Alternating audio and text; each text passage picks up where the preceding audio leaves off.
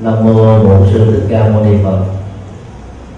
Kính thưa toàn thể quý thiền hữu tri đức theo chương trình dự kiến chúng tôi tham dự hai hội nghị. Thứ nhất là hội nghị thượng đỉnh Phật giáo thế giới lần thứ năm tổ chức tại thành phố Kobe, Nhật Bản từ ngày à, một tây cho đến à, 10 tây tháng 11 năm 2008 và hội nghị thứ hai là hội nghị hội liên thủ Phật tử thế giới diễn ra từ ngày 13 cho đến ờ, 17 tháng 11 năm 2008 Chúng tôi ờ, về lại Việt Nam vào tối ờ, 11 giờ rưỡi ngày hôm qua, tức là cắt đứt hoàn toàn chương trình thứ hai. Vì tại à, thành phố Sài Gòn. À, khoảng 10 ngày nữa thì đại giới đàn Huệ Lưu sẽ được diễn ra tại à, chùa Ấn Quang, chùa Phổ Quang và chùa Từ Nghiêm. Vì nằm trong thành phần ban giám khảo cho nên chúng tôi đành phải trở về sớm hơn thời gian đã dự định. À, cảm ơn thầy à, trọng đức đã trình chiếu cái phần à, giới thiệu bao quát về à, hội nghị thượng đỉnh phật giáo thế giới lần thứ năm. Trong à, thời gian khoảng 30 phút thì à, mục đích của việc chiếu như thế để chúng ta dễ dàng hình dung cái tổng thể của hội nghị diễn ra như thế nào. Và từ đó chúng ta thấy được cái tầm quan trọng của việc tổ chức hội nghị thượng đỉnh Phật giáo thế giới lần thứ sáu vào năm 2010 nhằm chào mừng một nghìn năm Thăng Long và Hà Nội. Sắp tới Phật giáo chúng ta và chính phủ sẽ đăng cai hội nghị thượng đỉnh quan trọng này cũng ngay à, trung tâm hội nghị quốc gia để nối kết các công tác phật sự quốc tế và cùng um, giải quyết những vấn nạn mà toàn thể nhân loại đang phải đối đầu, cần đến những giải pháp của Phật giáo nhằm giải quyết một cách rất dứt điểm, tạo ra sự phát triển bền vững và hạnh phúc cho con người nói chung. Chúng tôi và giáo sư lê mạnh thác là hai người đã nỗ lực đưa um, đại lễ phật đản liên hợp quốc năm 2008 về việt nam. Và cũng là người đặt cái ờ, nhịp cầu nối đầu tiên để ờ, chính phủ chúng ta chấp nhận bảo trợ cho hội nghị thượng đỉnh Phật giáo thế giới năm 2010 tại Hà Nội. Sở dĩ ờ, nỗ lực làm như thế đó là vì ngày nay đó, thế giới đã phát triển một cách rất là tốc độ địa cầu mặc dù lớn, cái đầu đi nữa, được xem như là một à, bàn tay với nhau mà thôi. Cho nên là mọi diễn tiến của xã hội nó đều à, ảnh hưởng một cách trực tiếp đến những diễn tiến ở trong phật giáo nói chung. Và do vậy đó, cái mức độ à, đóng góp của đạo phật về phương diện nhập thế nó sẽ góp phần làm cho xã hội và toàn cầu phát triển một cách là có định hướng hơn giữ lại được cái chất liệu văn hóa truyền thống của từng dân tộc. Bên cạnh việc à, phát triển một cách bền vững những giá trị vật chất mà cốt lõi của nó đó đặt nặng về phương diện hưởng thụ vật dục ở trong nền văn hóa của phương tây nói chung. Về à, thành phần tham dự của à, hội nghị thượng đỉnh Phật giáo thế giới lần năm đó như chúng ta thấy trên à, màn ảnh gồm có à, ba thành phần. Thứ nhất là à, lãnh đạo à, của một số quốc gia. Thứ hai là lãnh đạo phật giáo thế giới. Và thứ ba đó là thành phần nghiên cứu học thuật. Đối với lãnh đạo của các quốc gia đó thì ấn tượng nhất kỳ này là có thái thượng hoàng Sihanouk và mẹ của vua hiện tại thủ tướng tích lan vua của dương quốc Toro Uganda. Thủ tướng của nước này cựu tổng thống uh, mông cổ và phu nhân cựu thủ tướng malaysia cựu thủ tướng lào công chúa nước bhutan và um, phó thủ tướng kiêm bộ trưởng hoàng gia campuchia ngoài ra đó thì à, còn có khoảng hai chục đại sứ của các nước thành viên ở tại nhật bản. Riêng về à, các bộ trưởng đó thì à, có khoảng 15 vị. Phần lớn là liên hệ đến các bộ uh, tôn giáo tín ngưỡng văn hóa giáo dục và một số bộ về phát triển khoa học công nghệ nói chung đã được à, chính phủ của 33 nước thành viên công cử tham dự để chúc mừng sự thành công của à, hội nghị thượng đỉnh Phật giáo thế giới lần thứ năm. Về lãnh đạo của Phật giáo thế giới đó thì à, có tất cả là 33 đoàn chính thức đại diện cho 30 quốc gia 33 quốc gia thành viên. Đoàn Việt Nam có số lượng tương đối là nhiều nhất 15 vị. Bảy vị um, Phật giáo và tám vị bên chính phủ, gồm có hai bộ bộ ngoại giao và ban tôn giáo của chính phủ. Mỗi một đoàn của Phật giáo quốc tế đó thì à, được cơ cấu theo cách thế đó là đại diện cho quốc gia của mình dĩ nhiên um, chưa hẳn là đại diện một cách um, tổng thể. Tất cả các truyền thống, tông môn pháp phái đang um, hoạt động phật sự ở quốc gia đó. Trong số 33 quốc gia thì ta có thể nói rằng là Phật giáo Việt Nam là một cái tổ chức mà nó đại diện cho Phật giáo toàn quốc. Và những nước có uh, cơ cấu tương tự mang tính uh, đại diện quốc gia ở mức độ cao đó thì còn bao gồm là Phật giáo Tích Lan Phật giáo Campuchia Phật giáo Thái Lan Phật giáo Lào phật giáo ờ, miến điện.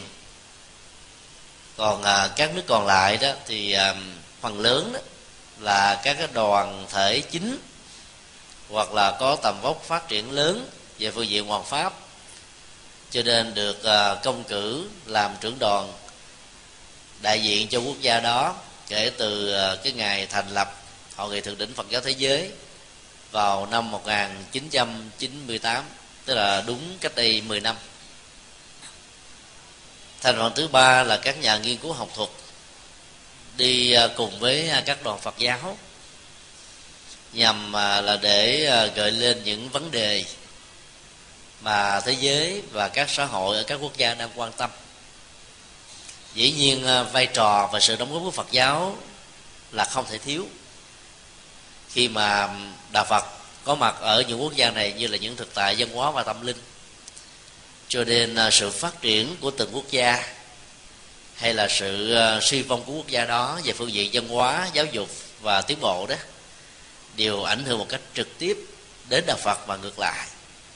Cho nên các nhà học thuật được thỉnh mời vào đây là để tư vấn và góp phần phản ảnh những vấn đề mà từ góc độ khảo cứu đó, họ đã tìm kiếm ra hoặc là đặt ra những giả thuyết để à, cho lãnh đạo Phật giáo thế giới đó có những mối quan tâm sâu sắc hơn và những diễn tiến của à, toàn cầu mà trước đây đó do vì thiếu một tổ chức Phật giáo thế giới, chúng ta đã chưa có được những chương trình chính sách và phần ứng dụng một cách à, sát thực hơn. Nó đáp ứng được những cái nhu cầu rất là cấp bách đang đổi thay từng ngày diễn ra ở trong từng quốc gia. Về à, mục đích của hội nghị thượng đỉnh đó, ta thấy là xoay quanh năm vấn đề lớn. Thứ nhất là tái khẳng định tầm quan trọng của việc vận động sự thống nhất Phật giáo toàn cầu. Về phương diện cơ cấu hành chánh, bỏ qua các chỉ biệt và những rào cản về truyền thống tâm linh mà các quốc gia có sự đạo, có có sự có mặt của đạo phật đó, đã từng có trong chiều dài lịch sử của những quốc gia đó. Đây là điều mà chúng ta thấy nó trở thành là cái mối quan tâm hàng đầu vì à, đạo Phật à, chủ trương theo Phật giáo Đại thừa đó có à, 84.000 pháp môn. Ám chỉ cho là con đường tâm linh của nhà Phật đó được xem như là đa quyền tâm linh. Miễn là mục đích và giá trị mang lại cho cuộc đời đó là sự an vui hạnh phúc đối với những ai có được cái cơ hội học hỏi được từ giáo pháp của đạo Phật. Sự phong phú đó, đó một khác đã tạo ra những cái điểm dị biệt khá quan trọng và làm cho nhiều phật tử chưa có chiều sâu kinh nghiệm, dễ dàng bị hoang mang. Không biết rằng là truyền thống tâm linh mà ta đi theo đó, có thích hợp hay không? Còn truyền thống tâm linh mà những người ta biết đó, đang hành trì đó, so với cái của mình là như thế nào? Trên thực tế thì à, các pháp môn của nhà phật đều có giá trị tâm linh bình đẳng, không có pháp môn nào cao lại càng không có pháp môn nào thấp. Vấn đề ở chỗ căn tính của chúng ta như thế nào, thì việc tiếp xúc và hành trì pháp môn thích ứng với căn tính của mình sẽ giúp cho việc hành trì sẽ có được kết quả ở mức độ cao nhất của nó. Chính vì thế mà cái nhu cầu của việc à, phong phú hóa các pháp môn với nhiều hình thái của đạo phật đó được khích lệ ở trong à, truyền thống lịch sử phát triển của đạo phật như vậy là khi mà ta nối kết lại, ngồi lại với nhau về phương diện lãnh đạo, hành chánh của phật giáo toàn cầu đó, không có nghĩa là ta bỏ đi hết những cái sắc thái riêng biệt, những pháp môn hành trì vốn có trong đạo phật của ta. Mà ở chỗ đó là ta cung cấp những dữ liệu với những cái kinh nghiệm mà pháp môn hành trì của ta ta có thể đóng góp cho dân tộc của mình để cho các quốc gia khác có thể tham khảo. Và đây cũng chính là cái mấu chốt mà các quốc gia khác với phái đoàn Phật giáo của họ đó cũng là một cách tương tự để cho chúng ta có được cơ hội học hỏi thêm những gì mà chúng ta không có. Nhờ à, nối kết với tinh thần như vậy đó, Phật giáo toàn cầu đã bớt đi những cái à, khoảng cách về địa dư và những sự xung đột như là bất đồng về à, lý tưởng cũng như sự hành trì trong đạo Phật nói chung ngày nay thì chúng ta thấy là các cái khái niệm mô tả về sự phong biệt đối xử đó đã từng có trong lịch sử phát triển của đạo Phật như những khái niệm Phật giáo tiểu thừa chỉ cho các nhà sư quán y truyền thống của Đức Phật đó. Phật giáo đại thừa chỉ cho các nhà sư sống ở Trung Quốc, Nhật Bản, Triều Tiên, Việt Nam và hai cái niệm này đã được đổi thành Phật giáo Nam Tông và Phật giáo Bắc Tông khái niệm Nam Tông chỉ về phương diện địa dư. Ngay sau khi Đức Phật qua đời truyền thống này đã phát triển về à, miền Nam của đất nước Ấn Độ đi qua các nước như là Tích Lan, Miên Điện, Lào, Thái Lan, Campuchia. Trong cái đó khái niệm Phật giáo à, Bắc Tông đó về à, phía bắc của đất nước ấn độ đi qua các nước trung quốc nhật bản triều tiên việt nam và bây giờ đó hai truyền thống này đã lan tỏa khắp năm châu và bốn bể. Cho nên à, ai đi theo phương pháp hành trì đó thì được gọi là phật giáo bắc tông. Thay vì trước đây gọi là phật giáo đại thừa. Còn ai đi theo truyền thống của um, các nước um, nam tông đó thì không còn được gọi là phật giáo tiểu thừa nữa. Bởi vì tiểu và đại đó nó lệ thuộc vào cái tâm lượng và sự dấn thân của từng con người chứ không thể được đánh giá một cách đơn thuần ở trên uh, chiếc y và truyền thống mà người đó đã theo. Cho nên ta thay đổi cách nhìn này để cho việc ngồi lại với nhau trong uh, cộng đồng của Phật giáo toàn cầu đó trở nên kháng khích hơn. Và do vậy ta không còn bất kỳ một sự gì việc nào để làm các Phật sự một cách có hiệu quả.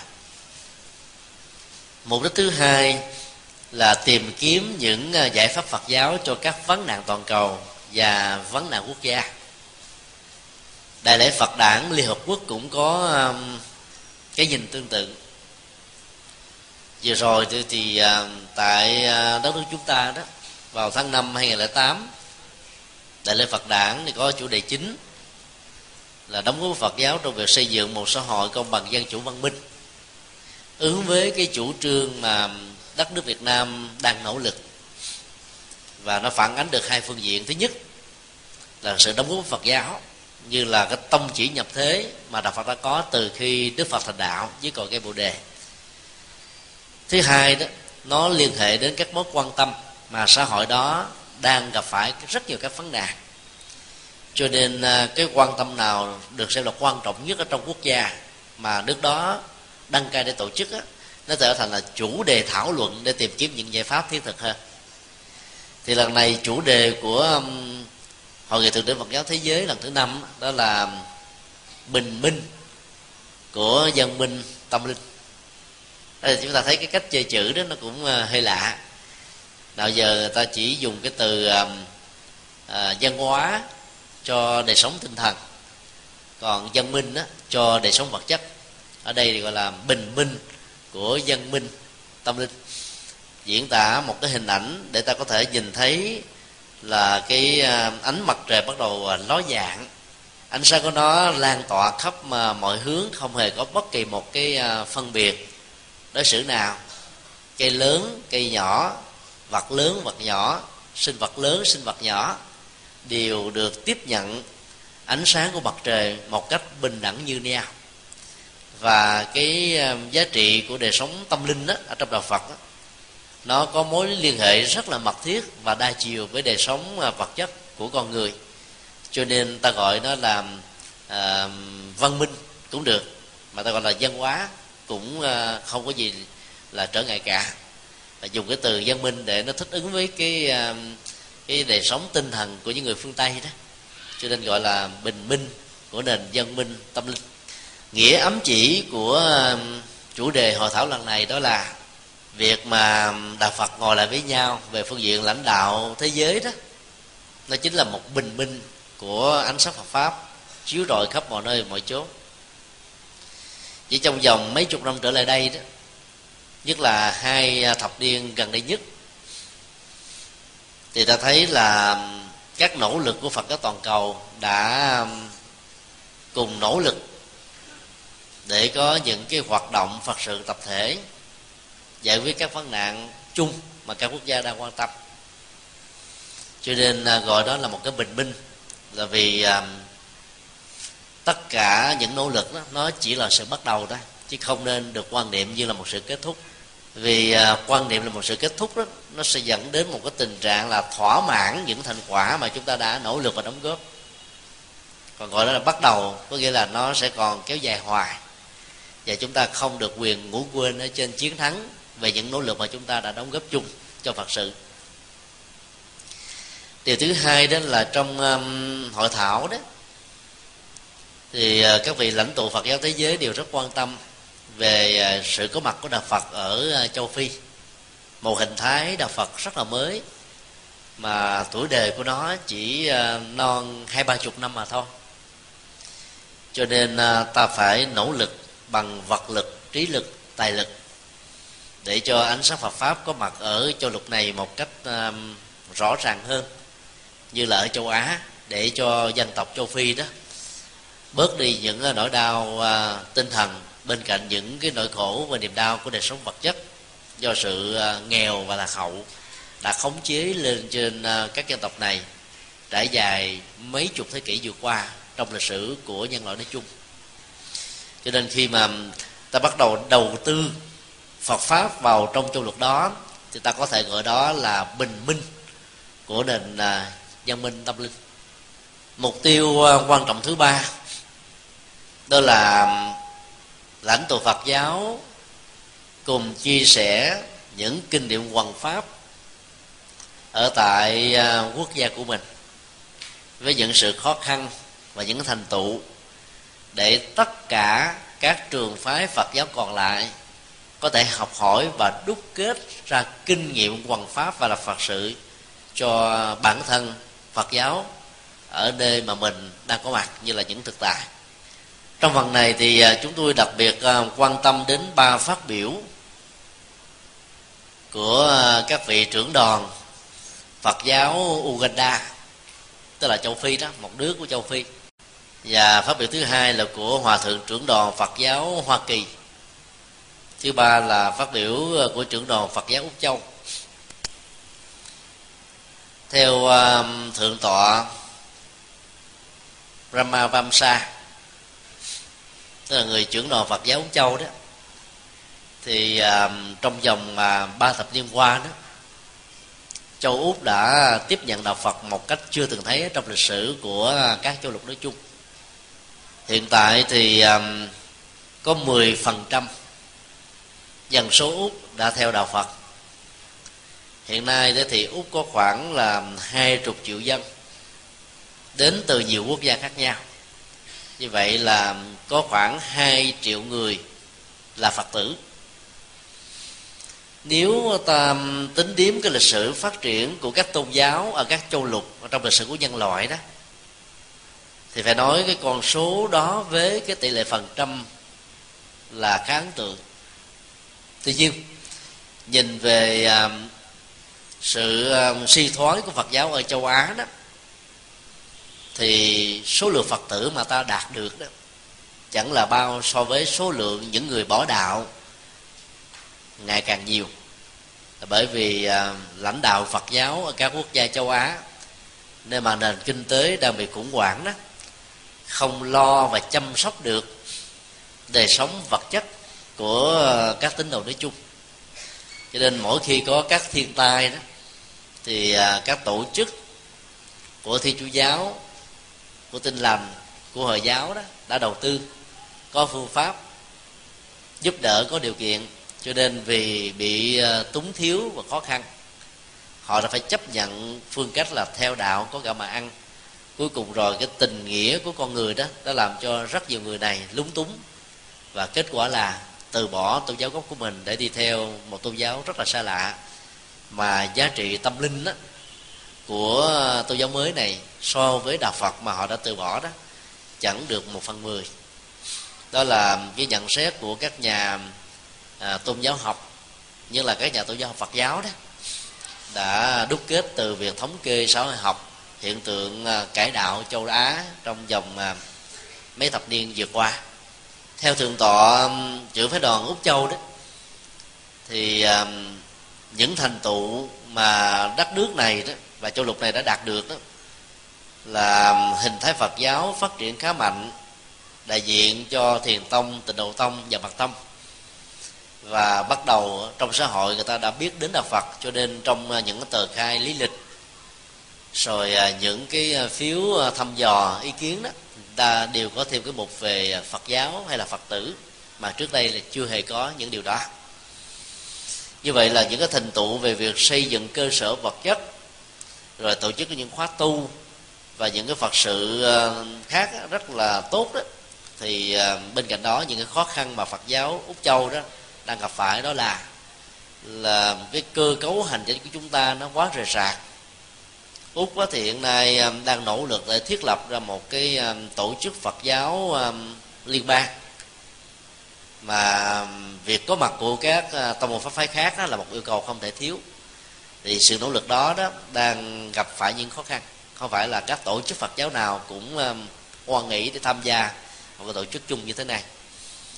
Thứ hai nữa là phật giáo chúng ta quá chú trọng về vấn đề tu tập cho nên à, không quan tâm nhiều đến cái vấn đề kiến thức của các vị sư và các sư cô, như là các tôn giáo khác. Cho nên à, sau khi thọ giới tỳ kheo tỳ kheo ni, thì có nhiều vị đó tu thì rất là giỏi, nhưng mà giảng kinh thuyết pháp, dấn thân làm các phật sự đó thì gặp rất nhiều trở ngại vì chưa từng được huấn luyện qua các phương diện này. Và đây cũng là cái điều mà chúng tôi à, rất là băn khoăn và quan tâm rất nhiều năm qua mỗi khi có dịp thuyết trình à, tại các hội nghị lãnh đạo Phật giáo trong nước đó. Chúng tôi đều đề xuất rằng là các vị um, giới tử để chuẩn bị thọ giới tỳ kheo và tỳ kheo ly đó không nên um, dừng lại ở cái tuổi là 20 cái tuổi đó về phương diện thế gian đó thì tương đối là chấp nhận được. Còn về phương diện tâm linh đó nó vẫn còn là cái tuổi rất là non mà làm thầy tâm linh cho một người phật tử đó đến lúc đó, nó có thể còn có những cái thiếu sót. Thứ hai đó, để có được cái cơ hội tiếp nhận những giấy pháp quan trọng như thế đó, thì à, các giới tử tối thiểu theo chúng tôi phải tốt nghiệp cao đẳng phật học, hoặc là quan trọng hơn đó, thì phải cử nhân phật học. Như vậy là khi mà ta tốt nghiệp chương trình đó, ta sẽ được tấn phong lên hàng giới phẩm tỳ kheo và tỳ kheo đi. Thì việc sau này được bổ nhiệm về làm trụ trì, phó trụ trì, thư ký, hay là các thành viên trong một ngôi chùa đó, ta đủ sức để hướng dẫn đời sống tinh thần và tâm linh cho những người phật tử. Vấn đề hay hay dở đó, nó thuộc về năng khiếu. Vấn đề chính yếu đó là người tu sĩ không được tuyên bố và truyền giảng sai lại với tôn chỉ của đức phật. Cho nên nếu ta không có được cái cơ hội học phật học đến đến chốn ở các trường cao đẳng và cử nhân phật học. Thì việc làm trụ trì và bổ nhiệm các phật sự của chúng ta sẽ gặp rất nhiều khó khăn. Và đây là cái điều quan tâm của phái đoàn phật giáo úc châu. Đối với ờ, phái đoàn của phật giáo mỹ đó, thì hòa thượng ờ, trưởng đoàn đã nêu ra cái khó khăn lớn nhất.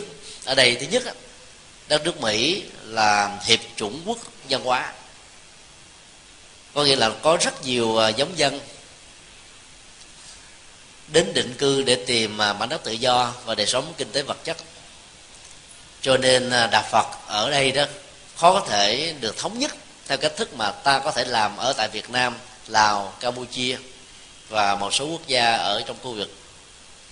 Như vậy là làm thế nào để hình thành ra một cái tổ chức phật giáo đại diện cho tiếng nói ở quốc gia đó? Câu trả lời không phải là đơn giản.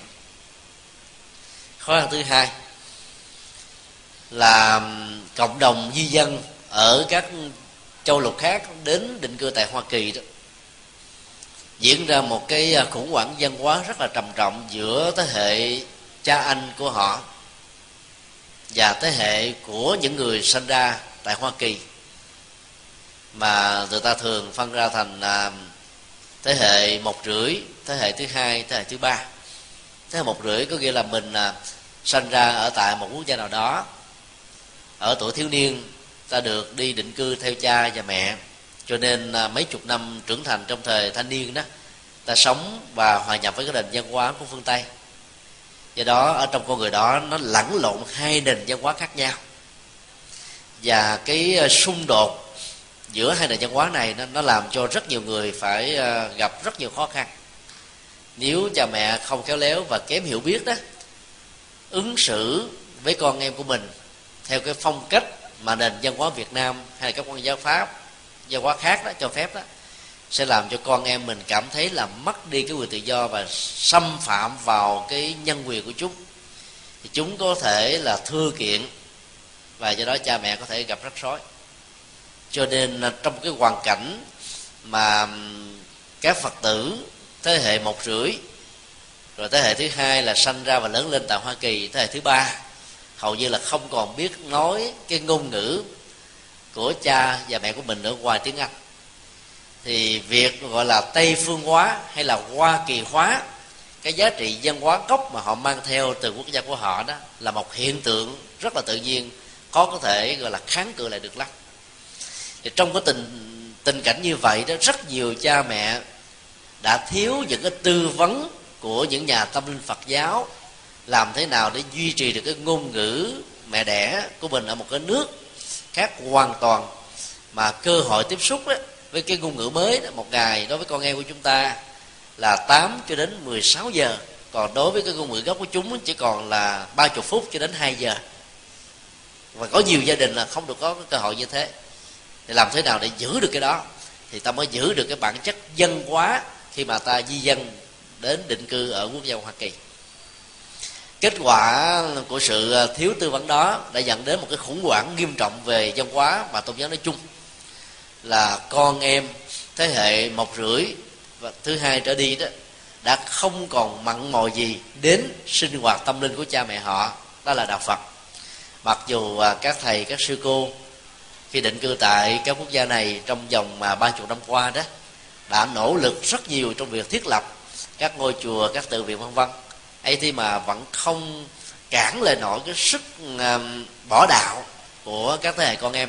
Vì vào chùa, con em ta không hề hiểu được gì từ cái chương trình sinh hoạt tu học, nhất là nghi thức tụng niệm ở các chùa. Quá đặt nặng về chữ hát khi mà không hiểu được thì à, chúng có cảm giác nhàm chán là chuyện rất là thực tịch đó là hai vấn nạn đã làm cho lãnh đạo phật giáo thế giới quan tâm rất là nhiều. Điều thứ ba là phật giáo của các cộng đồng đó, đang hành hoạt ở tại hoa kỳ đó. Hình như là đang rơi vào cái tình cảnh là nhập cản nguyên si nền phật học của quốc gia mình lên đất nước mà cấu trúc văn hóa hoàn toàn khác nhau.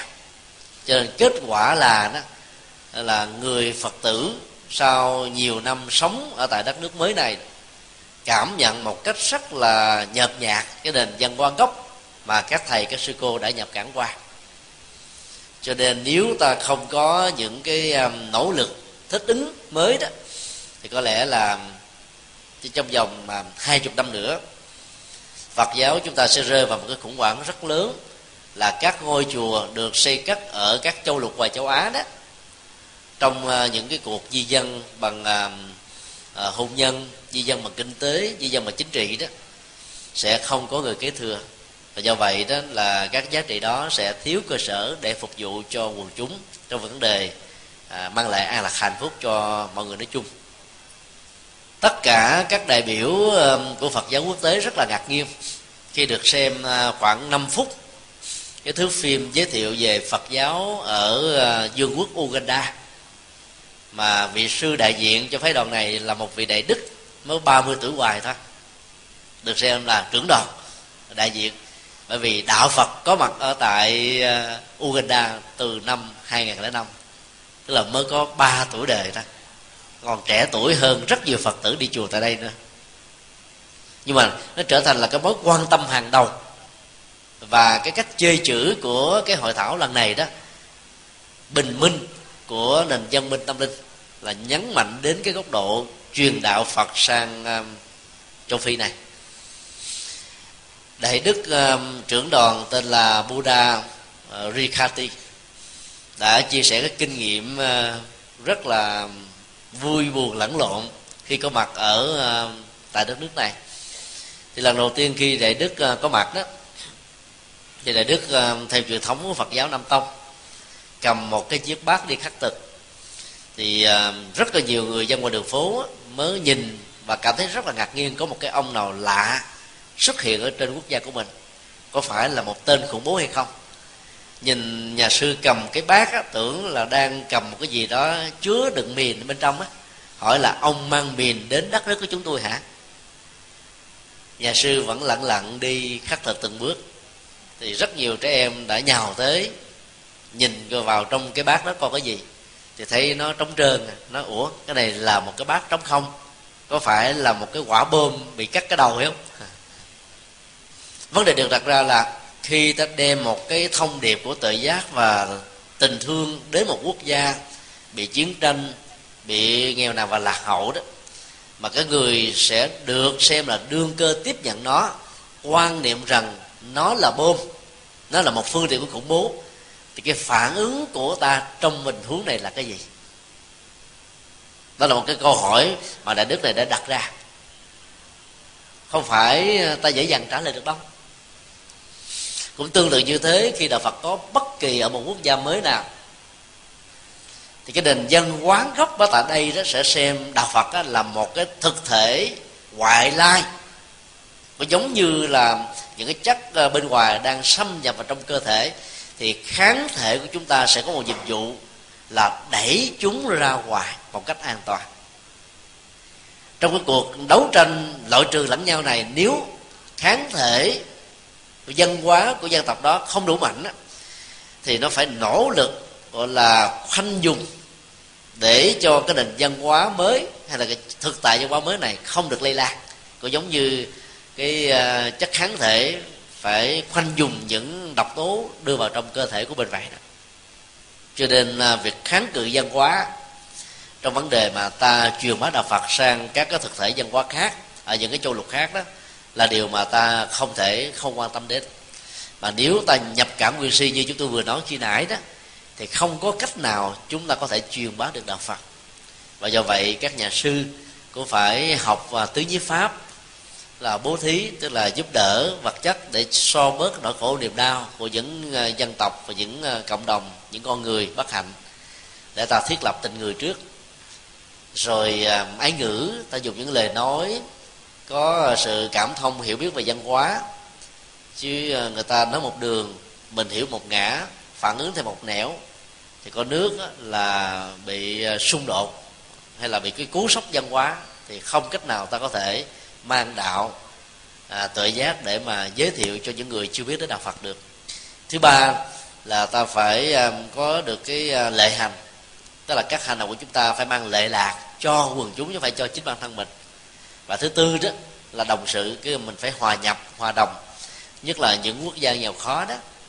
Và các vị uh, truyền bá đạo Phật đó gần gũi với họ như là những người thân thì đạo Phật sẽ có mặt một cách rất là nhanh chóng.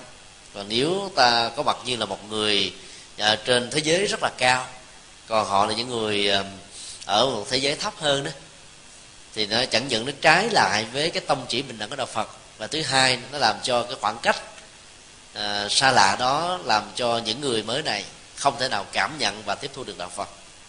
Đại đức lại còn chia sẻ thêm một cái um, kinh nghiệm đó là từ việc mà đưa một cái đạo Phật um, nguyên gốc sang một đất nước mà chưa hề có biết đến cái khái niệm đạo phật là gì. Đến một cái giai đoạn là phải um, nhào nắng một hình thái đạo phật bình dân hơn để gắn liền với cái những cái dữ liệu văn hóa ở địa phương để cho người ta tiếp nhận nó một cách dễ dàng. Nó trở thành là một cái dữ liệu tham khảo rất tốt cho chúng ta. Chúng tôi à, tạm gọi có hai hình thái đạo phật đạo phật kinh viện và đạo phật dân gian. Đạo phật kinh viện thì sử dụng quá nhiều các cái thuật ngữ phật học, rồi à, các học thuyết, các khái niệm. Và dĩ nhiên nó chỉ đáp ứng được cho giới trí thức thôi, hay là giới thượng lưu. Mà số lượng của họ đó chỉ là một vài phần trăm. Trong khi đó, thành phần à, phật giáo quần chúng đó, thì họ xuất thân từ nhiều bối cảnh xã hội khác nhau. Cho nên ta phải chuyển tại đạo phật bằng ngôn ngữ dân gian hay là ngôn ngữ quần chúng, thì đạo phật mới có thể truyền bá một cách lan rộng và nhanh chóng được. Thì đây là những cái điều mà các nhà lãnh đạo phật giáo đều rất quan tâm. Mà trước đây đó, họ không thấy nó là một tầm quan trọng như vậy là đối với cái à, mục đích thứ ba là chia sẻ kinh nghiệm nhập thế của phật giáo trong cái bối cảnh văn hóa của mình đó nó được xem là những cái điều à, có ý nghĩa rất là thiết thực cho tất cả các đại biểu tham dự nói chung. Và muốn cho đạo Phật phát triển được hay không đó, là ta phải làm sao ứng dụng một cách thật là tốt để cho các ngôn ngữ, các dữ liệu văn hóa rồi à, các biểu tượng rồi kiến trúc nghệ thuật văn học của dân tộc mà đạo Phật đang có mặt đó phải được sử dụng như là những công cụ để minh họa và giải thích Phật pháp. Thì lúc đó đó đạo Phật sẽ được giới quần chúng tiếp nhận một cách rộng rãi hơn. Và đây chính là mục đích thứ tư tức là à, truyền đạo Phật bằng ngôn ngữ của các ngành học hiện đại. Ví dụ ờ, trong ngành ờ, giáo dục học, xã hội học, tâm lý học, đạo đức học, nhân chủng học hay là dân học, triết học, thì hầu như các khái niệm đó luôn luôn được cập nhật và học sinh sinh viên của bất kỳ quốc gia nào, khi học ở một cái cấp học nào, nhất định nào đó, thì hầu như đều tiếp nhận chung cái nguồn kiến thức mà các ngành học này cung cấp cho nên nếu ta mô tả phật học bằng khái niệm của các ngành học này, thì người tiếp cận sẽ hiểu một cách nhanh chóng hơn. Hơn là ta sử dụng các khái niệm quá chuyên môn của phật giáo, chẳng hạn tại việt nam. Chữ hán là một ngôn ngữ xúc tích. Nói một chữ mà nghĩa bao hàm có thể rất là đa dạng, nhưng nó sẽ trở thành một rào cản rất lớn đối với quảng đại quần chúng, ví dụ, cái khái niệm sắc, thọ, tưởng, hành, thức, được gọi là ngủ uẩn hay là ngủ ấm các phật tử đi chùa vài ba năm, chưa hiểu chúng là cái gì nữa, phải không ạ à? huống hồ là những người chưa hề được đọc qua kinh sách nhà phật làm sao hiểu được bây giờ nếu ta dùng các cái ngành học, xã hội học và tâm lý học hiện đại để mô tả các khái niệm này, mặc dầu nó có vẻ hơi dài một chút nhưng nghĩa của nó ai cũng có thể hiểu một cách nôm na. Ví dụ ta có thể đổi lại, sắc là thân thể, thọ là cảm giác, tưởng là tri giác, hành đó là tâm tư, thức là nhận thức. Thân thể, cảm giác, tri giác, tâm tư, nhận thức, mặc dầu cũng là năm khái niệm hán học nhưng phần lớn người việt nam nào nghe cũng có thể hình dung và hiểu một cách tương đối. Còn muốn hiểu rõ nội dung của từng thứ này như thế nào theo quan điểm của đức phật, thì ta cần phải học vào các bài kinh chuyên môn. Như vậy, cái rào cản của ngôn ngữ sẽ được giới hạn ở mức độ tối đa. Cho nên, bằng cái thức đó, đạo phật sẽ được người ta tiếp nhận một cách rất là rộng rãi. Còn nếu ta ngại không mạnh dạng làm một cái công cuộc đổi mới về các khái niệm ngôn ngữ thì người phật tử sẽ gặp rất nhiều khó khăn. Khi đọc kinh điển mà không hiểu được nghĩa lý của nó, cái tình trạng mê tín dị đoan xem đức phật là thần linh và kinh điển như là những câu thần chú chắc chắn sẽ diễn ra thôi. Cho nên phải làm sao mô tả kinh điển nhà phật bằng một ngôn ngữ đời sống thực tế. Và đây là mục đích quan tâm thứ tư của hội nghị thượng đỉnh phật giáo thế giới lần này. Thứ năm là tạo ra những cái chiến lược để phát triển dân số phật giáo ở các châu lục, đặc biệt là châu phi. Châu á đã có mấy nghìn năm tồn tại của đạo phật rồi. Mặc dầu ờ, số lượng phật tử có phần giảm sút do những khủng hoảng về tài chính và kinh tế rồi do những cái à, chính sách chiêu dụ đạo, theo đạo có gạo mà ăn của các tôn giáo khác. Nhiều phật tử tín ngưỡng, tức là không hiểu được đạo phật một cách à, căn bản đó, dễ dàng bỏ tôn giáo gốc của mình vì quan niệm một cách rất là nôm na rằng đạo nào cũng dạy người ta lánh ác làm lành. Theo đạo phật đó, đúng phải cúng dường tam bảo nữa không à còn theo các tôn giáo khác thì được viện trợ tinh kế ai mà không mừng, không thích nhưng mà khi theo đạo rồi thì họ phải đóng lại cái tiền à, cho giáo hội. Nhưng mà những cái chuyện đó thì người ta lại ít biết. Sau khi theo rồi người ta mới biết. Còn việc theo phật giáo đó mình mình có um, đóng góp đó, nó là sự phát tâm chứ không bao giờ là một sự bắt buộc. Hơn nữa đó cái giá trị vật chất và đời sống kinh tế là một phần rất phụ thôi chứ không thể được xem là tổng thể và tất cả của đời sống tinh thần mà con người cần phải có. Cho nên um, ta đừng quá bận tâm về đời sống vật chất mà bỏ đi cái gốc rễ văn hóa tâm linh mà mình đang có. Vì sự được và mất trong tình huống này đó là không cân đối với nhau. Các nhà lãnh đạo Phật giáo thế giới rất quan tâm là làm thế nào để giữ được cái số lượng Phật tử. Chứ hiện tại thì số lượng Phật tử chúng ta đó có phần gia giảm.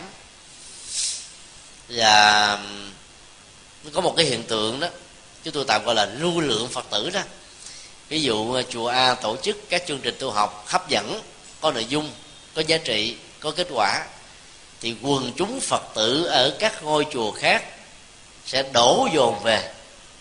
Điều đó không có nghĩa là sau những khóa tu sau những chương trình tu học á ta có thêm những cái tín đồ mới có những phật tử mới. Thì hầu như tại nước việt nam và nhiều quốc gia thế giới đang lâm vào cái hoàn cảnh này. Ta phải làm sao um, bên cạnh những um, hoạt động mang tính cách là lưu lượng, thì số lượng tăng phật tử phải có mặt. Ví dụ như à, trong một ngôi chùa, dựa vào à, các áo lệ áo tràng mà các vị hành giả đang mặc đó, thì ta biết rằng là họ là những người phật tử rồi. Và những người mà chưa mặc áo tràng, thì biết rằng là đang trong cái giai đoạn đi tìm kiếm, hay là tìm hiểu về đạo phật nói chung. Thì làm sao ta có những cái à, hoạt động hướng dẫn để hỗ trợ giúp cho người đó hiểu được đạo phật, thỏa mãn hết các cái nhu cầu tri thức, tôn giáo, văn hóa và tâm linh để họ đến với đạo phật một cách à, có căn bản hơn. Hiện nay phật giáo của chúng ta đang bị thiếu các phương tiện hỗ trợ này.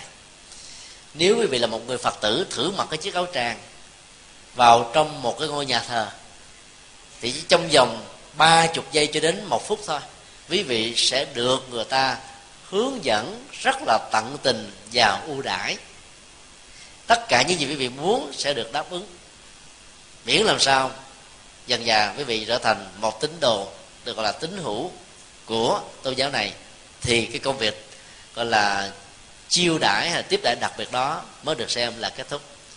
Còn bây giờ những người đang có nhu cầu tìm hiểu về phật giáo, đi vào trong một ngôi chùa, chẳng có ai hướng dẫn hết trơn. Đi ngơ ngơ, ngát ngát, lên trên chùa xuống dưới ờ, giảng đường đi vào phòng khách cũng không ai mời không ai hỏi không ai gọi đi vào trong rồi cái lẳng lặng bước ra về cảm thấy nhàm chán quá phải không ạ?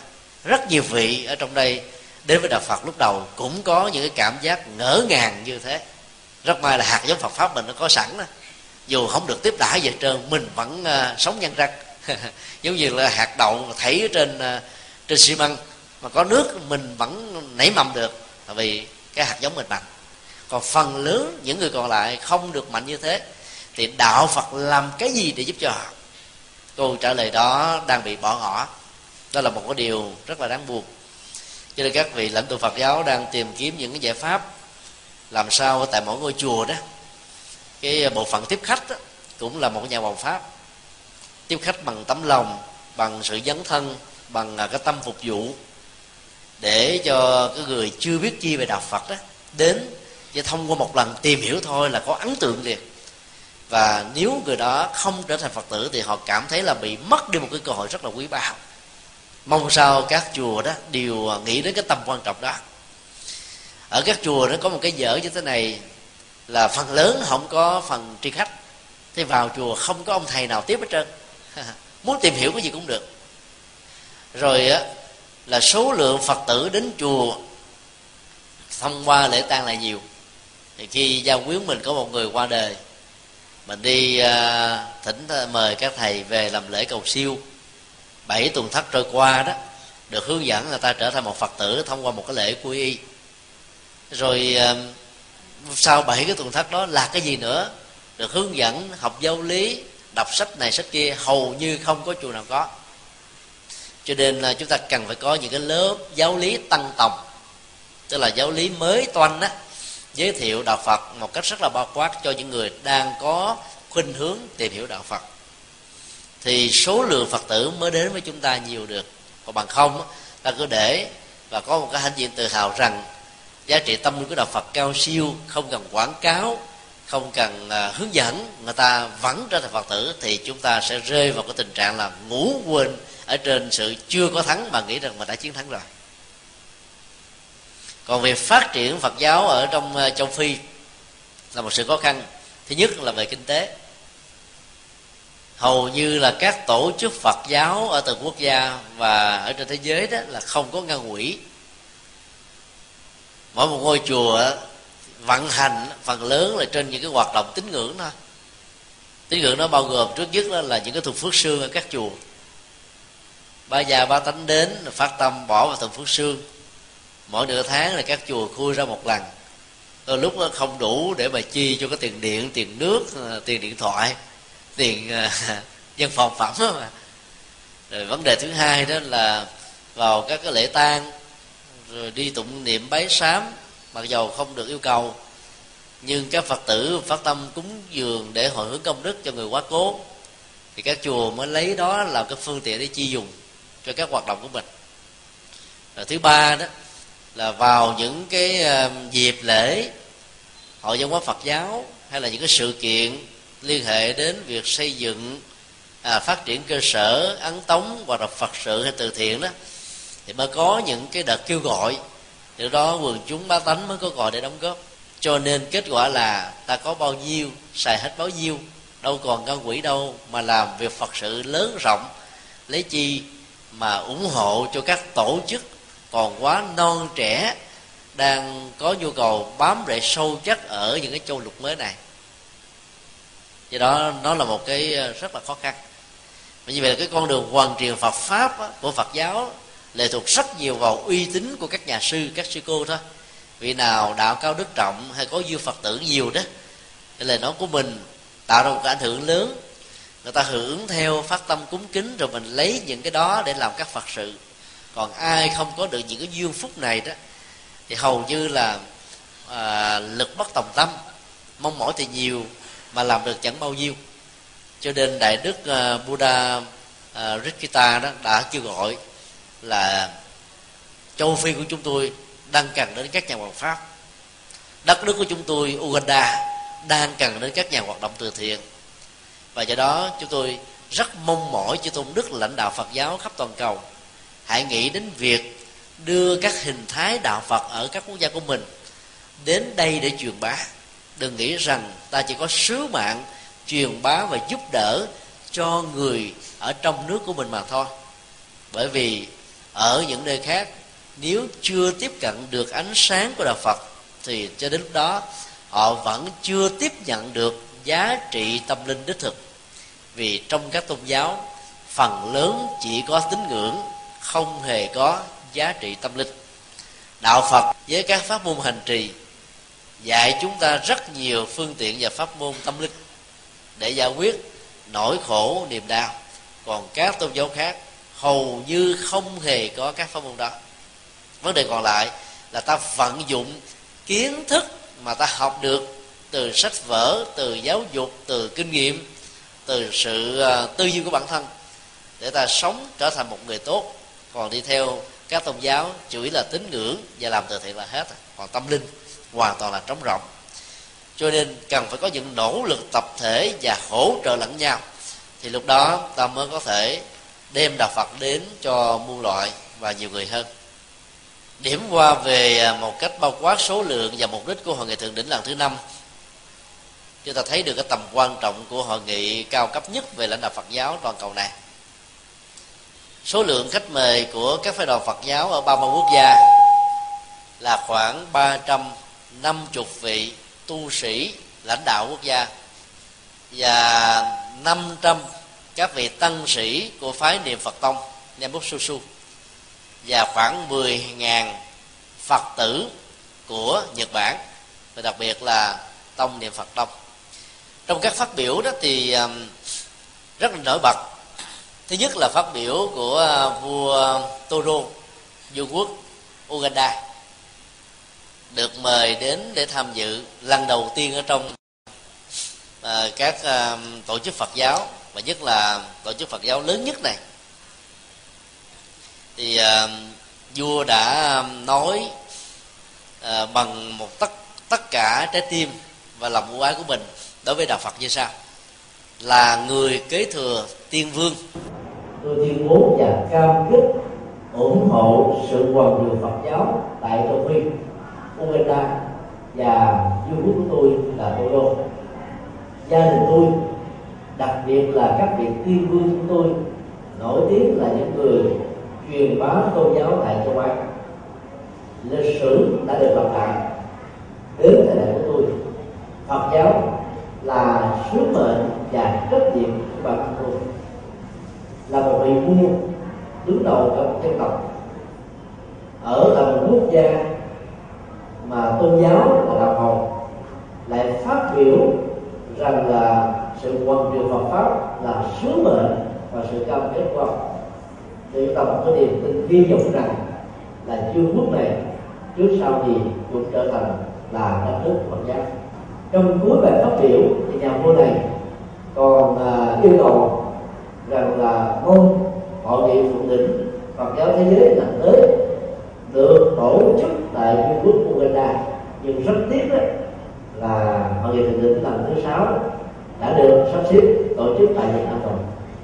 Ngày 12 tháng 5 năm 2008 thì à, việc sắp xếp của à, chúng tôi à, đã được sự hưởng ứng và ờ, đóng góp của rất nhiều những công đức. Kết quả là có thủ tướng phạm văn kim đã đại diện chính phủ à, chấp nhận trong buổi làm việc với sự tổng thư ký Fujiwara của hội thượng mại thế giới để à, Việt Nam làm một tăng ca vào ngày 18 tháng 5 năm 2008 thì dân cơ chính thức chính phủ à, dưới dự kiến của thủ tướng phạm gia kim đã gửi đến à, hòa thượng chủ tịch sáng lập hội nghị Phật giáo thế giới. Và từ đô thế giới này. Thì kết quả là tới chúng ta làm bước tổ chức lần thứ sáu như vậy là chúng ta sẽ hy vọng rằng lần thứ bảy đó, thì hội nghị thượng đỉnh này sẽ được tổ chức tại một quốc gia của về Hồi giáo. Mà số lượng Phật tử ở tại nước này cho đến bây giờ chưa được 300 người. Vào năm 2005 đó, thì chỉ có năm người Phật tử đầu tiên thôi trong đó là có mẹ ruột của thầy à, trưởng đoàn của và thứ hai đó là có những người bà con của ông thì chỉ có hai Phật tử Phật tử một người thì bảy tuổi, một người 4 tuổi. Thì bây giờ trải qua ba năm thì số lượng phật tử đã lên tới là ba trăm. Cái con số như thế cho phép ta tin tưởng rằng nó sẽ còn được phát triển. Nếu mà chúng ta có những cái tổ chức mà cái chất là hoàn thiện Phật pháp, có bài bản đi vào quốc gia này, thì tôi chắc rằng là với cái nguyện vọng của nhà chùa thì việc Phật giáo được phát triển đây là một điều mà ta có thể tin tưởng và mong đợi còn đối với thái thượng hoàng lúc đó thì ông cho rằng đó là cái hội nghị của thế giới là một cái bước diễn tiến có ý nghĩa nhất ở trong việc truyền bá thông điệp đạo Phật ở trong thời hiện đại. Gọi là một cái bước diễn tiến có ý nghĩa nhất bởi vì chúng ta đã từng có nhiều cái nỗ lực trong vòng ba năm qua. Và đây là cái thực sự là có ý nghĩa nhất. Là bởi vì à, ta đang nhấn mạnh việc mà truyền đạo Phật đến những à, châu lục à, những quốc gia hay những vùng lãnh thổ chưa có đạo Phật. Chúng ta không nên là để cho hiện tượng lan tỏa đạo Phật như là nước chảy xuống cho là thấp vậy. Trước đây cái cái, chương, trình là người Phật pháp nó là một chương trình tự phát không? Ai có duyên với quần chúng ở quốc gia nào? Thì mang đạo Phật đến quần chúng quốc gia đó. Còn chưa có cái tổ chức mà tính chất là chiến lược để phát triển đạo Phật một cách uh, có căn bản hơn. Điều thứ hai là vua xe đúc còn cho rằng vua quốc của ông nền văn hóa của ông đó là ảnh hưởng nền văn hóa phật giáo rất là nhiều. À, mặc dầu à, trung uh, campuchia đã từng trải qua những cuộc chiến tranh diệt chủng. Nhưng bây giờ niềm tin vào Phật pháp và sự gia hộ của ánh sáng Phật pháp này mà các nước Campuchia đã được hòa giải, và đó được xem như là cái nỗi niềm hạnh phúc nhất quan ông phát biểu rằng là ở cái tuổi 86 này, ông cảm thấy rất hạnh phúc đã được trở thành phật tử từ nhỏ, và ông nghĩ rằng là ông sẽ dành hết trọn cuộc đời của mình không còn bằng đến vương triều nữa, dành cho đứa con làm việc đó. Còn ông thì làm công việc, là thế nào để truyền bá đạo Phật rộng rãi hơn thì đó là ba cái điều mà đã làm cho tất cả các chủ tọa đều rất là phấn chấn và khích lệ. Thì trong cái việc mà tổ chức hội thảo từ Phật giáo thế giới lần này nó còn có khánh thành cái dương điện Phật giáo quốc tế trên tổng diện tích 148 mẫu rưỡi gồm có vài chục tòa nhà mà cái chính điện thờ Phật chính đó, thì có ờ, diện tích là gần ba ngàn mét vuông cao mấy chục mét. Về cái chiều cao nó được xem là lớn nhất thế giới về các chùa. Về mức độ quy mô các công trình bên trong đó, thì gồm có qua danh họa tiết phù thiêu trên một trăm bức. Và tổng công trình này đã được làm trong vòng 7 năm liền với sự tham gia của 3 triệu 500 nghìn nghệ nhân từ ba quốc gia Trung Quốc, Triều Tiên và Nhật Bản. Quý vị à, có mặt ở đó thì cảm thấy một cái công trình rất vĩ đại. Cái đó trên đây chỉ giới thiệu cái con quát thôi. Còn à, đi đi bộ chúng ta phải mất gần như là cả ngày thì mới đi hết cả công trình này. À, các cái đoàn thể quốc tế được uh, đi tham quan bằng cách là ngồi trên xe thôi. Chứ còn uh, thời gian không có nhiều mặc dầu Ờ, chín ngày tham gia như thế vẫn ờ, không có đủ bây giờ để mà đi tham quan hết. Cái công trình ờ, lớn đó, đó đã được hòa thượng sáng lập hội nghị thượng đỉnh Phật thế giới mong mỏi rằng đó chính là cái vương quốc của Phật giáo thế giới trong thời hiện đại. Mở ra một triều đại mới như là một cái hội nghị kết tập kinh điển hay đó chúng ta là kết tập các vị đã tập các toàn cầu cho cái mục đích một thiện Phật pháp một cách cơ bản hơn trước nhất nó là một cái ờ, cơ sở tâm linh để phục vụ cho trên 500 triệu tín đồ Phật giáo trên toàn cầu. Về phương diện ờ, tu học hành trì. Và nó được quan niệm như là Vatican của Thiên Chúa giáo hay là thánh đường Mecca của hồi giáo. Về diện tích đó, thì ờ, cái trung tâm này lớn hơn Vatican rất nhiều. Đến vài chục lần như vậy về cái cơ cấu tổ chức hành chánh đó thì à, nó chưa thiết lập được như thế. Ở trong Vatican thì có đến cả hai ngàn tiến sĩ về các lĩnh vực, bao gồm các vị linh mục. Và các vị giáo sư học làm việc 8 giờ một ngày. Mà phát lương của họ trung bình là từ 5 nghìn cho đến 10 nghìn đô la một ngày. Cho nên là họ đã đưa công dân mình có mặt khắp nơi trên thế giới. Còn cái dương đường Phật giáo thế giới chúng ta được xây dựng thông qua việc thánh thành nhân ngày à, hội nghị thượng đỉnh Phật giáo thế giới vào tháng này thì mới hình thành ra các ý tưởng.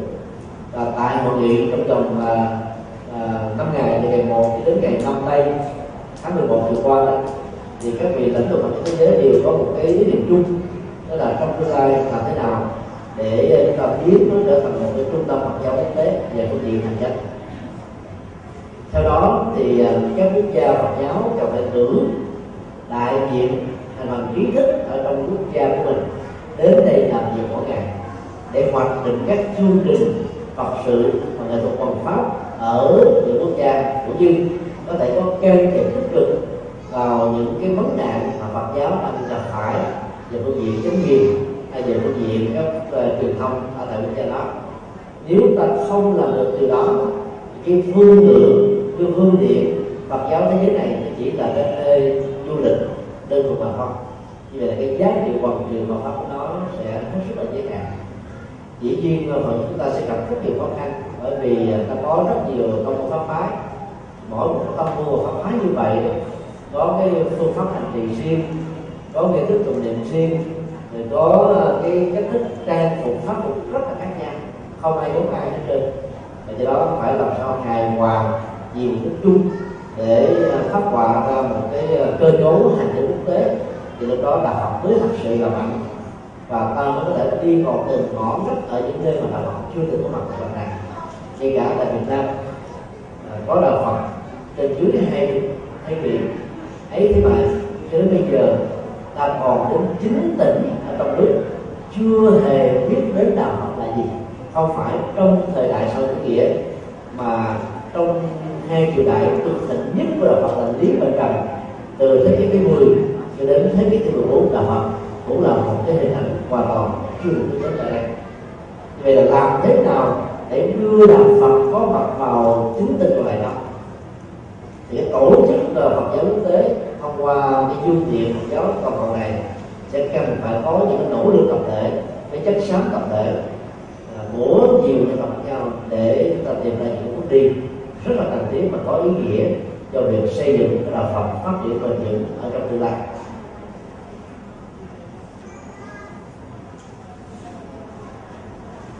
Sau uh, năm ngày làm việc thì uh, phái đoàn Phật giáo quốc tế đã được uh, đưa đến uh, nơi tưởng niệm hay quả bom nguyên tử đã được diễn ra trong thế chiến thứ hai tức là Hiroshima và Nagasaki. Đoàn à, lãnh đạo Phật giáo thế giới đã đi và có mặt tại đây vào ngày 6, 7 và 8 các cái đoàn đã lần lượt tụng à, các bài kinh cầu an nguyện cho thế giới được hòa bình nhân dân ở các quốc gia được an lạc và thịnh trị sau đó là những chương trình đi tham quan à, nhiều bảo tàng về công viên tử hạt nhân để thấy ờ, cái chết từ quân đạn và những loại vũ khí giết người hàng loạt như thế là đáng được lên án. Và cần phải giải trừ vu bị, rồi ờ, xóa bỏ hàng thù. Nó có tình thương, tình thân, trong sự thương yêu, giúp đỡ để tháo gỡ những cái đất mà nhân loại đang có phải đó, được rút ra từ tinh thần về giáo dục đạo Phật. Vốn được xem là những phương châm mà liên Trung Quốc đã ứng dụng trong ờ, mấy thập niên gần đây khi ờ, tham quan ờ, viện bảo tàng ờ, nguyên tử, để biết về cái mức độ tàn phá của hai bộ môn nguyên tử tại Hiroshima và Nagasaki thì cái đoàn Phật Việt Nam nó đều có một cái nhận xét chung. Nhật là một trong ba quốc gia dưới kể thế giới thứ hai. Trong thế giới thứ nhất, thì có 26 triệu người đã bỏ mạng. Thế giới thứ hai có 53 triệu người đã trực tiếp khổ đề. Còn hai quả bom tại Hiroshima và Nagasaki tại Nhật Bản chỉ mang lại cái chết khoảng chừng là gần là trên dưới 300 triệu người mà thôi 300 ngàn người.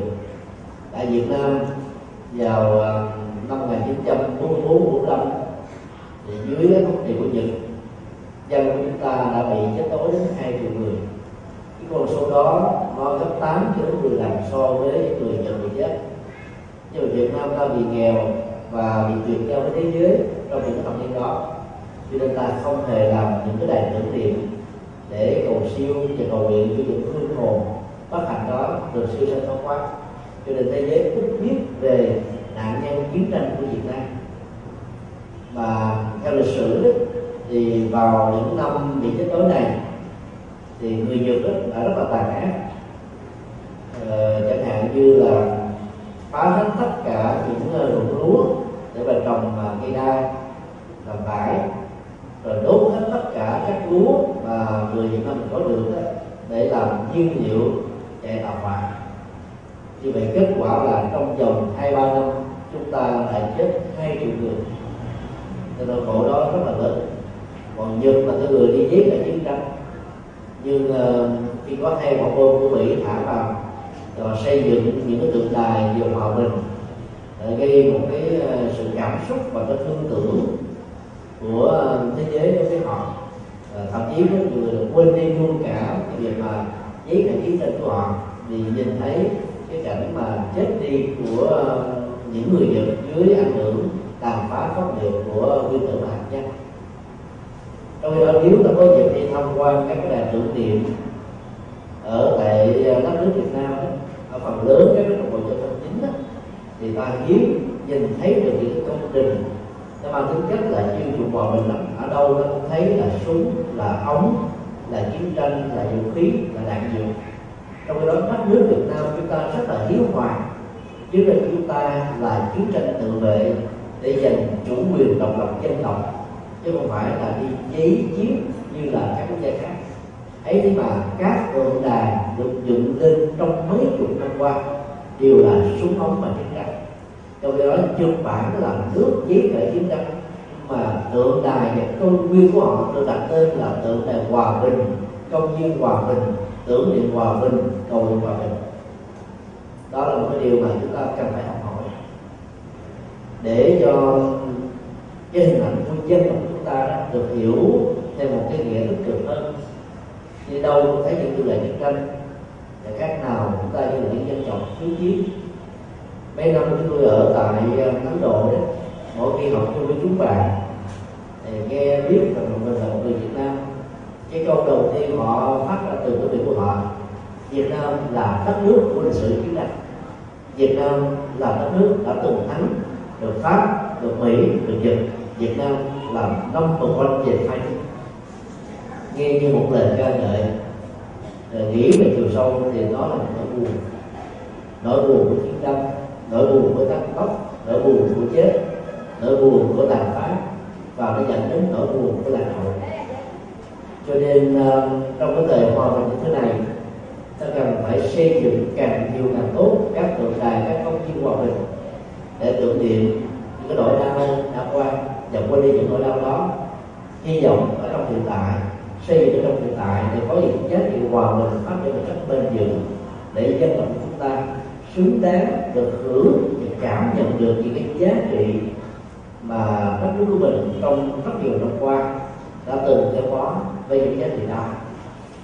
Cho nên phái đoàn Phật giáo Việt Nam rất là xúc động khi đi tham quan à, những cái công trình ở tại Hiroshima và Nagasaki rồi những cái tiếng kinh trầm hùng bằng mấy chục công cụ khác nhau với mấy chục cái ờ, sắc cây khác nhau để làm cho các ờ, ống nhòm các đài truyền hình đưa tin phóng sự chụp ảnh. Và đây là lần đầu tiên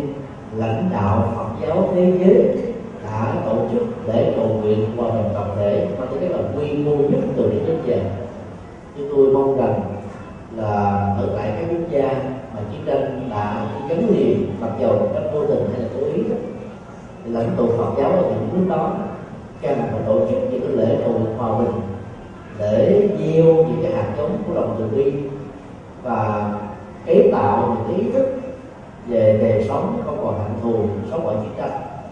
Thì cái hình ảnh đóng nước Phật giáo sẽ được quần chúng tại đây hưởng ứng và tiếp nhận một cách năng động và tích cực hơn. Đó là một vài à, cảm nhận sau khi à, tham dự hội nghị thượng đỉnh Phật giáo thế giới lần thứ năm tại Nhật Bản từ ngày 1 cho đến ngày 9 tháng 1 năm 2018 chúng tôi rất mong uh, tất cả chúng ta cùng đóng góp một bàn tay rất có ý nghĩa cho hội nghị thượng đỉnh Phật giáo thế giới sẽ được diễn ra lần thứ sáu tại thủ đô Hà Nội. Còn thời điểm đó thì ờ, sẽ được công bố sau có thể là khoảng tháng tư hay là tháng năm du lịch. Để ờ, chúng ta một mặt là chào mừng là sự kiện Phật đại như đã từng chào mừng vào tháng năm 2005 vừa rồi. Và thứ hai là chào mừng một ngàn năm thăng long, gắn liền với cái nền dân hóa, dựng nước, bảo vệ nước và phát triển đất nước của Phật giáo Việt Nam. Thì làm việc như thế, chúng ta sẽ tạo những cơ hội phục hưng và phát triển Phật giáo Việt Nam với một cái hình ảnh rất là thanh thương. Mọi nhiều điều mà khác nhau với nhiều cái sắc thái giáo hội ta cần phải dẹp lại trong quá khứ và ta chỉ cần nhìn chung đó là Phật giáo Việt Nam. Thì một quên đi hết tất cả mọi ý thức hệ giáo họ vốn là chúng ta bị phân hóa trong mấy chục năm vừa qua. À, làm được như thế thì à, Phật giáo chúng ta sẽ đóng góp được nhiều cái dân tộc. Trong quá trình đồng hành dựng nước bảo vệ nước và phát triển đất nước tại quốc gia thân yêu Việt Nam này kính chúc tất cả được các thành và mong đón nhận được sự đóng góp của toàn quý vị. Nam mô bổn sư thích ca mâu